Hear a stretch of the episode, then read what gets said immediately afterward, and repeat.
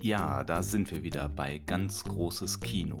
Totgeglaubt von vielen, kehren wir wieder alle zwei Wochen, infiziert mit einem Virus, der uns zwingt, über Filme zu sprechen. Und wenn ihr wieder einschaltet, dann habt ihr ihn wahrscheinlich auch schon. Unser heutiges Thema sind Zombiefilme. Das ist ganz interessant, denn ich sehe mich selbst überhaupt nicht als Fan von solchen Filmen, obwohl ich sie ab und zu ganz gerne sehe. Und trotzdem muss ich jetzt gleich einen neuen Rekord äh, verkünden. Ich habe in Vorbereitung auf, äh, diesen, auf diese Folge doch tatsächlich neun Filme gesehen. neun Zombie-Filme. Das habe ich bisher noch nie geschafft, so viele Filme vorher zu gucken. Gut, ich hatte jetzt auch den Vorteil, dass ich anderthalb Wochen krank war und so konnte ich die Zeit eben auch dafür verwenden. Trotzdem, ja, hat es auch Spaß gemacht, diese Filme zu sehen, neu zu sehen oder mal wieder zu sehen. Von den neuen Filmen kannte ich sechs bereits und drei waren ganz neu. Mal schauen, wir werden wahrscheinlich nicht alle Filme ansprechen können, aber du siehst, ich habe meine, meine Vorbereitungsarbeit getan. Wie sieht das bei dir aus? Gab es irgendeinen Film, den du dir wieder angesehen hast für das Thema heute? Ja, du hast natürlich den Vogel abgeschossen, den toten Vogel, aber den einen oder anderen konnte ich zumindest sehen oder halb sehen.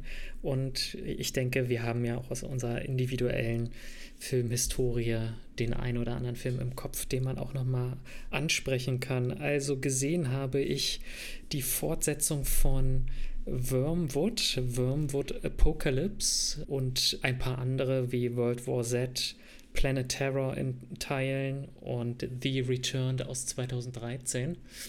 Diese Filme, muss ich sagen, unterscheiden sich schon sehr in ihren Ansätzen und das hat mich zu einem Gedanken geführt und zwar, was ist eigentlich das, was Zombie-Filme ausmacht? Was macht es so interessant, etwas mit Zombies zu machen? Und dann trotzdem aber eine ganz individuelle Geschichte zu erzählen. Das schlussfolgere ich jetzt einfach mal aus der Andersartigkeit der Filme. Und ich meine, wir kennen Zombie-Liebesfilme, wir kennen Zombie-Komödien, wir kennen mit World War Z einen Zombie-Film, der eher ein Pandemiefilm ist muss man sagen, wo es dann darum geht, ein Heilmittel zu suchen und zu finden. Es hat mehr mit Outbreak gemeinsam als mit Braindead, würde ich jetzt mal so behaupten. Oder Planet Terror ist für, für, für mich eher so ein Kunst-Slasher irgendwas. Den habe ich aber auch nicht zu Ende gesehen. Andere sind wie ein Mad Max-Film oder wie Dramen. Es dreht sich aber immer um Zombies. So. Und an der Stelle bin ich hängen geblieben. Was macht eigentlich Zombies so interessant? Und ich denke, man kann Zombies auf zwei verschiedene Arten und Weisen sehen.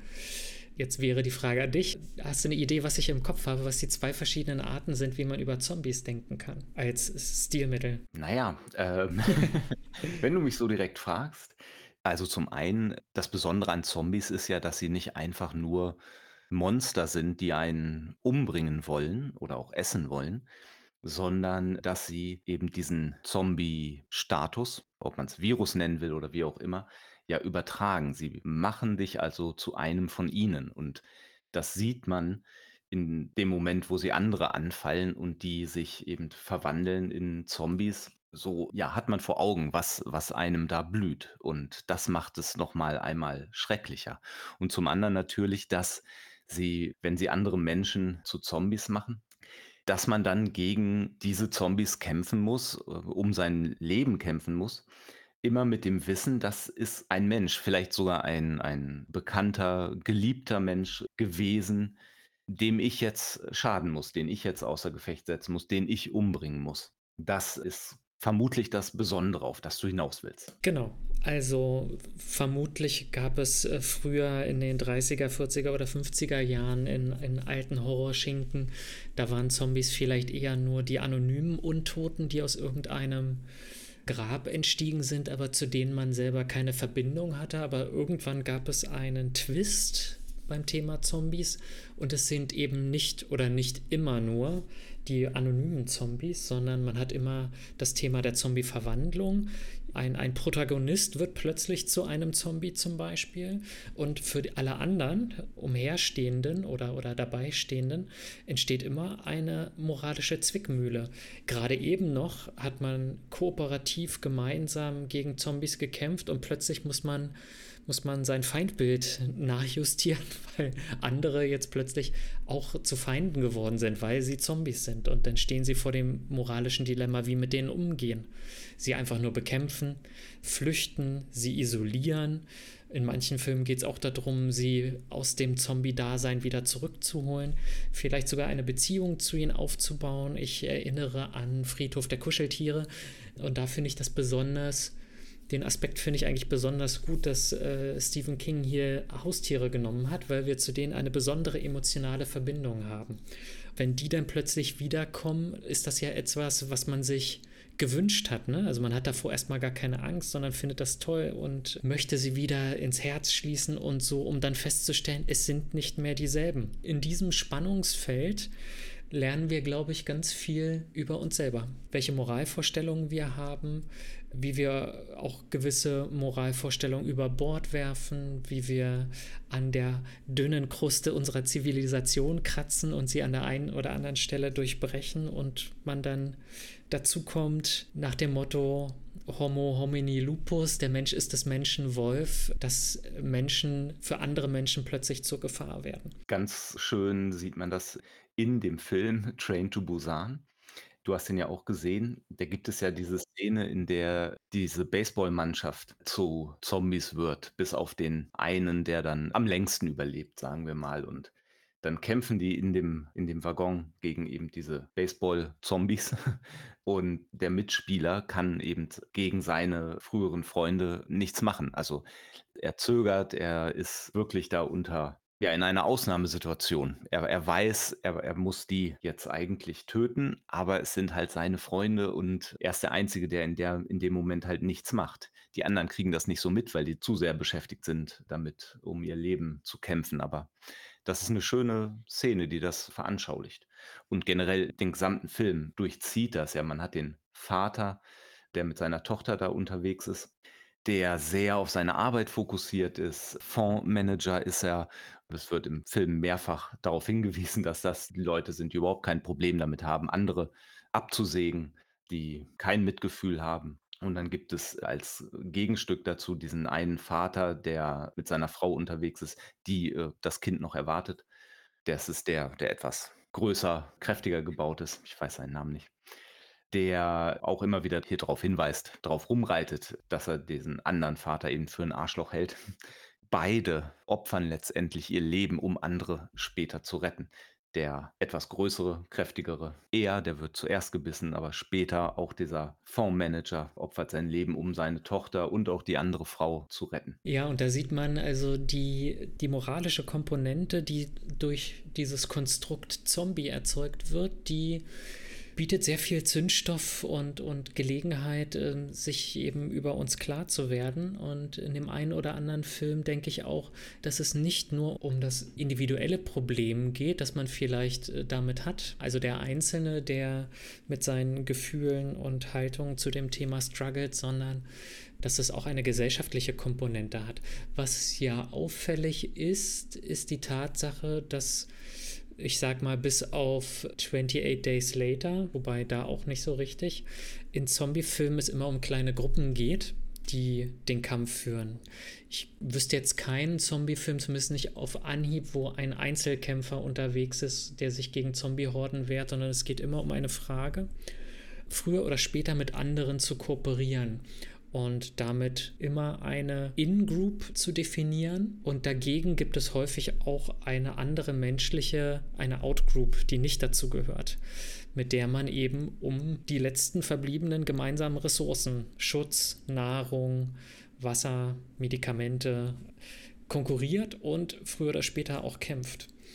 Und dieses Phänomen, die, die, dieser Gruppenbildung, wird ja in besonderer Weise durch die Zombies, die eine eigene Gruppe darstellen, immer wieder konterkariert, weil die eine Gruppe wachsen kann, indem sie die andere Gruppe dezimiert. Aber es gibt natürlich auch immer so diese politischen Komponenten von Übergängen von Individuen von einer Gruppe in die andere zum Beispiel, ne? Assimilation oder so. Und da fragt man sich schon, ist das etwas, verrät uns das etwas über uns Menschen als Gattung und wie wir als Hordentier oder Gruppentier grundsätzlich veranlagt sind, dass wir Gruppen bilden, aber diese Gruppen dürfen nie zu groß werden, weil dann wieder Konflikte entstehen. Denn man könnte ja eine Sache meinen, und äh, ich glaube, jetzt rede ich ein bisschen lang, du wolltest auch noch was dazu sagen, aber das führe ich nochmal zu Ende.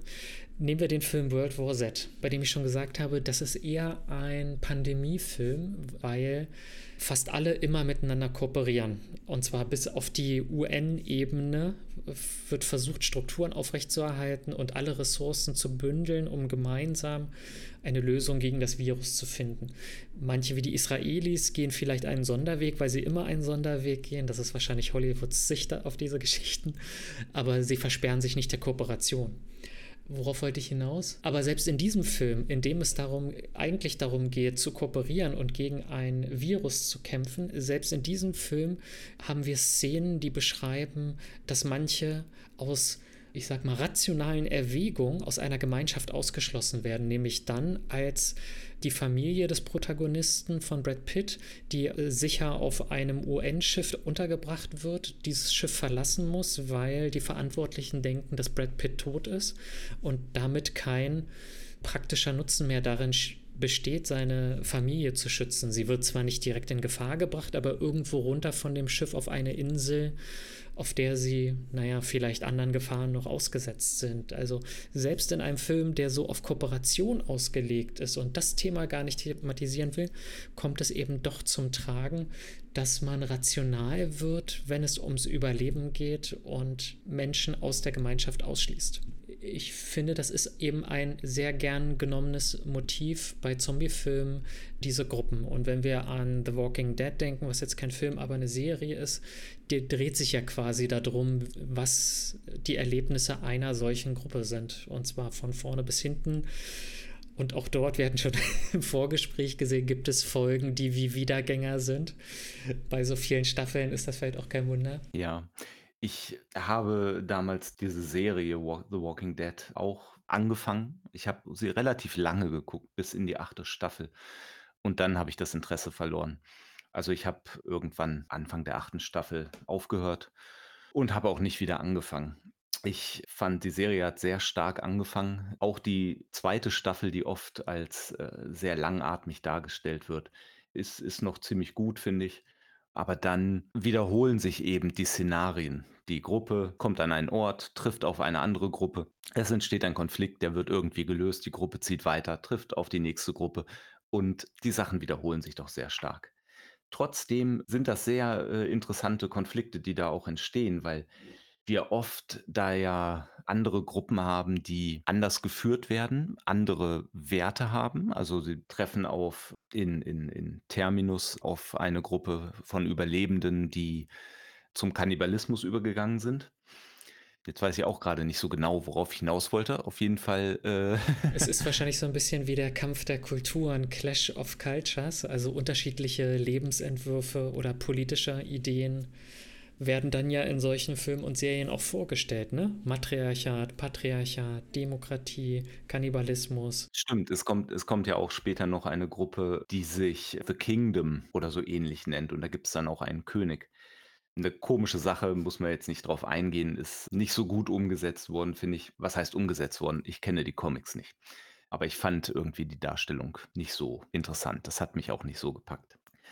Da gibt es dann so einen komischen computergenerierten Tiger, der zum König gehört. Naja, müssen wir jetzt nicht drauf eingehen. Du meinst einen Zombie-Tiger, oder? Nee, nee, nee, einen echten. Ach so. Ähm. Aber Zombie-Tiger ist ein äh, gutes Stichwort. Das werfe ich einmal ein. Ich habe einen Film unterschlagen, den ich gesehen habe. Ich habe jetzt leider den Namen vergessen, es ist aber so eine Netflix-Produktion, in dem es darum, es ist im Prinzip ein Heist-Film. Es geht um eine Ah, Army of the Dead. Genau.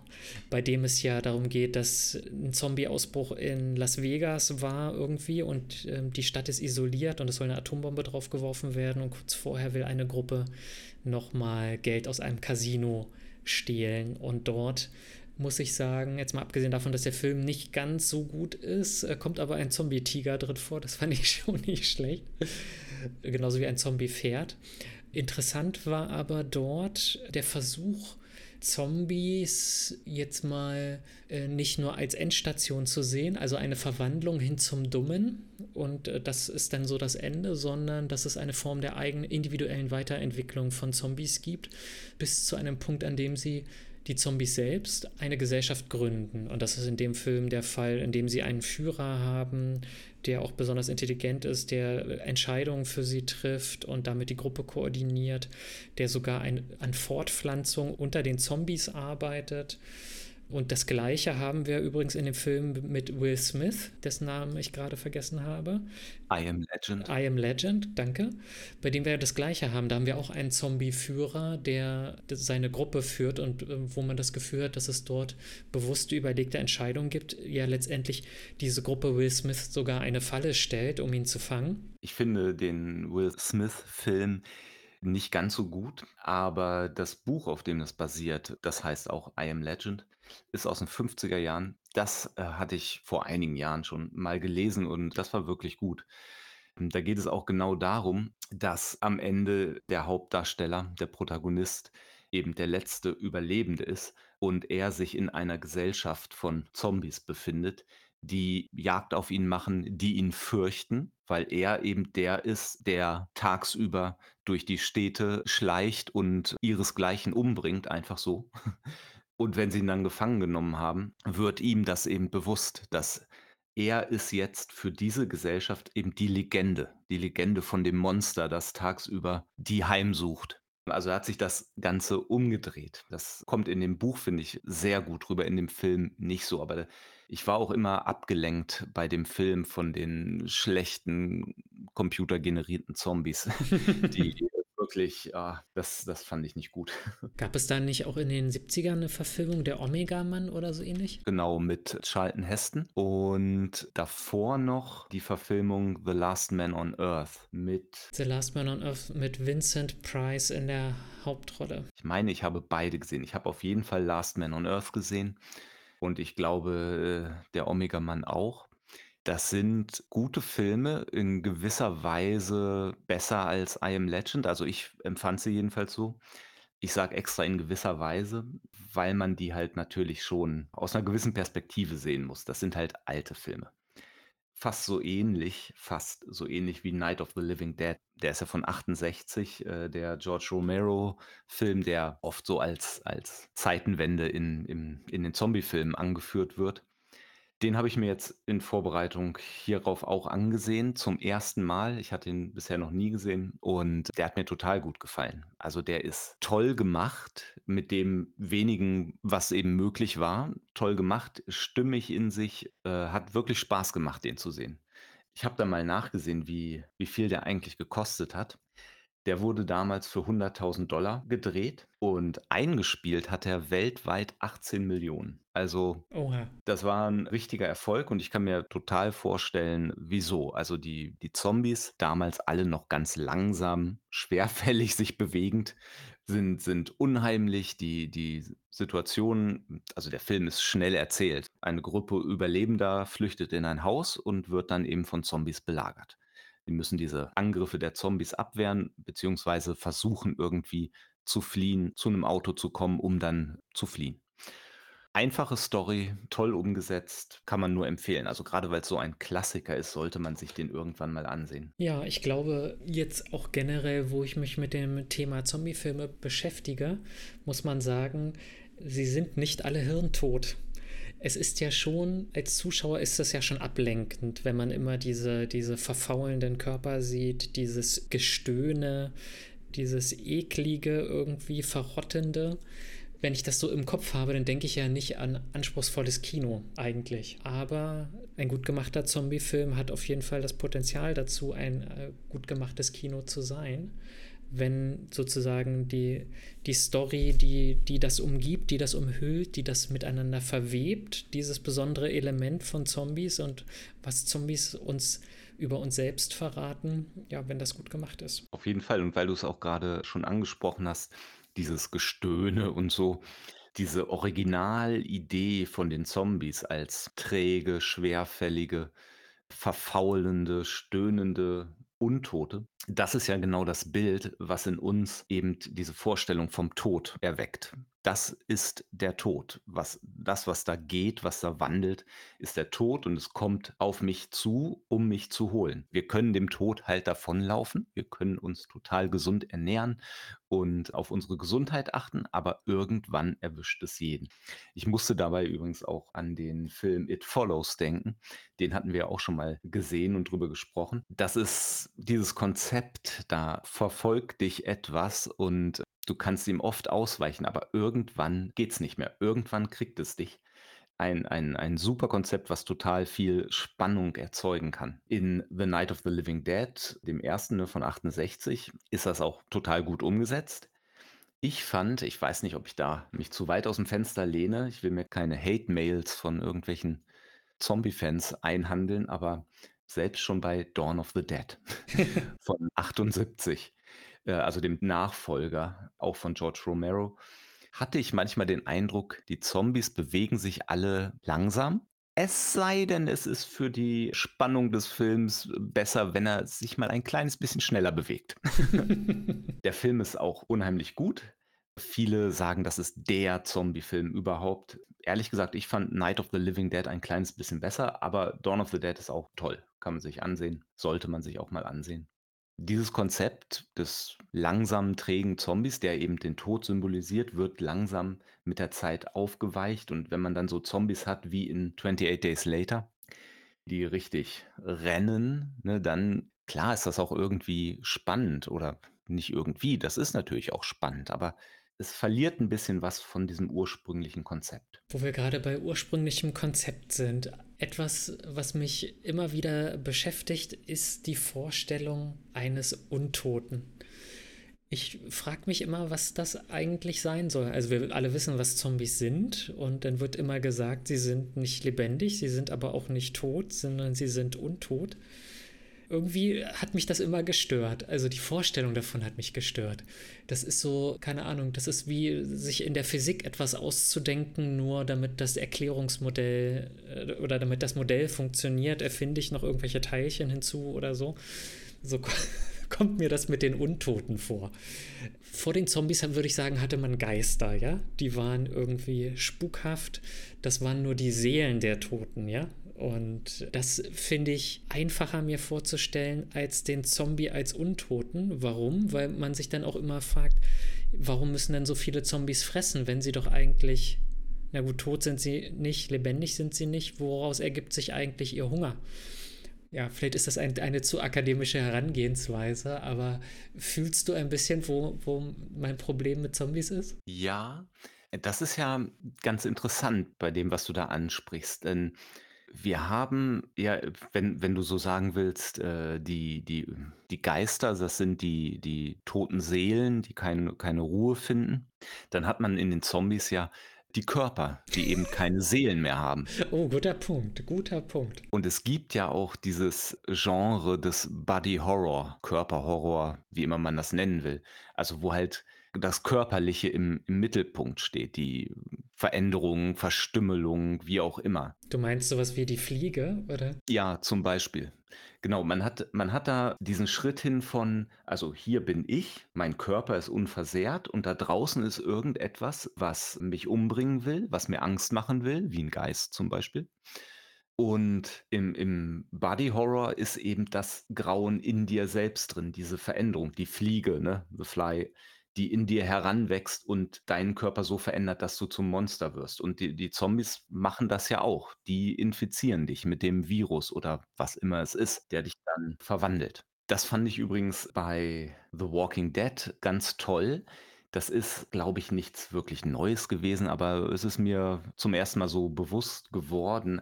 Am Ende der ersten Staffel, da flüchten sie ja in dieses Seuchenzentrum CDC, glaube ich, Center for Disease Control oder so ähnlich und finden da diesen einen letzten Wissenschaftler vor, der eben forscht oder geforscht hat. Und ich es ist schon so lange her, dass ich die erste Staffel gesehen habe, aber ich glaube, sie testen sich dann ja alle irgendwie oder werden untersucht und merken dann, jeder von ihnen hat den Virus schon in sich. Und es ist nur eine Frage der Zeit. Sobald sie sterben, werden sie alle zu Zombies. Ich meine, das ist so. So habe ich es zumindest in in Erinnerung. Ich glaube auch, ja. Und das fand ich damals eine total tolle Vorstellung, also eine 'ne unheimliche, bewegende Vorstellung. Ja, wie halt, diese Katastrophe des Virusausbruchs, der Pandemie oder so eben eigentlich schon ne, die die versuchen davor zu fliehen, aber in Wirklichkeit ist es schon längst zu spät. Wie unsere Klimakatastrophe.